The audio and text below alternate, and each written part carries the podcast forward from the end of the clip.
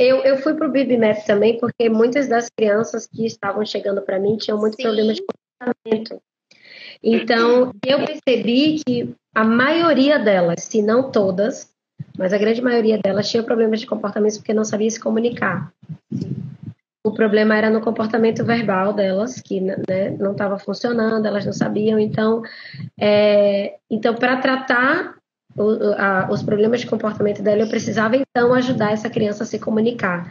Então, eu trabalho em domicílio, eu não atendo em clínica. Uhum. Então, eu conseguia ver a dinâmica da casa. Quando eu ia fazer avaliação, eu conseguia ver a dinâmica da criança, né? Na escola, na casa. Então, quando a mãe me trazia que ela estava com problemas de comportamento, então eu ia caçar qual era o fundo disso. E na grande maioria dos casos, problemas de comportamento verbal. Elas não sabiam se comunicar, não tinham habilidades, né, de comunicação. E aí eu tive crianças de 1 ano até crianças de 10 anos de idade, nesse comecinho, com as mesmas situações, né?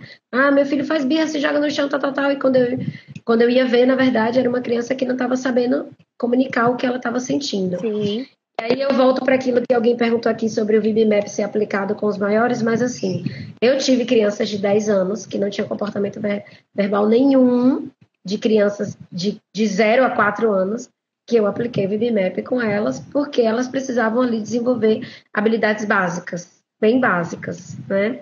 De mando, né? De saber pedir, de saber dizer assim que quer, ou somente de apontar, né? De saber que aquilo que ela estava sentindo era uma sede ou uma fome e que ela precisava apontar para que a mãe dela soubesse que ela precisava daquilo, né? Então, e assim, eu escolhi o VibeMap também nesse ponto por causa disso. Na verdade, eu às vezes brinco que o VibeMap me escolheu, né? Porque como chegou essas demandas para mim, então eu precisava ajudar essas crianças a desenvolver esse comportamento verbal e ajudar elas a se comunicarem, mesmo aquelas que até hoje não verbalizam, mas pelo menos elas se comunicam, elas expressam o que elas sentem, né?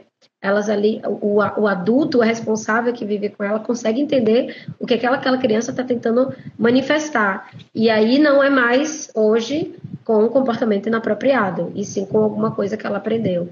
Então, é bem isso, e é bem isso do que você falou, de você perceber qual é a demanda ali, e aí você vai escolhendo um protocolo, né, em cima daquilo que você percebe como demanda.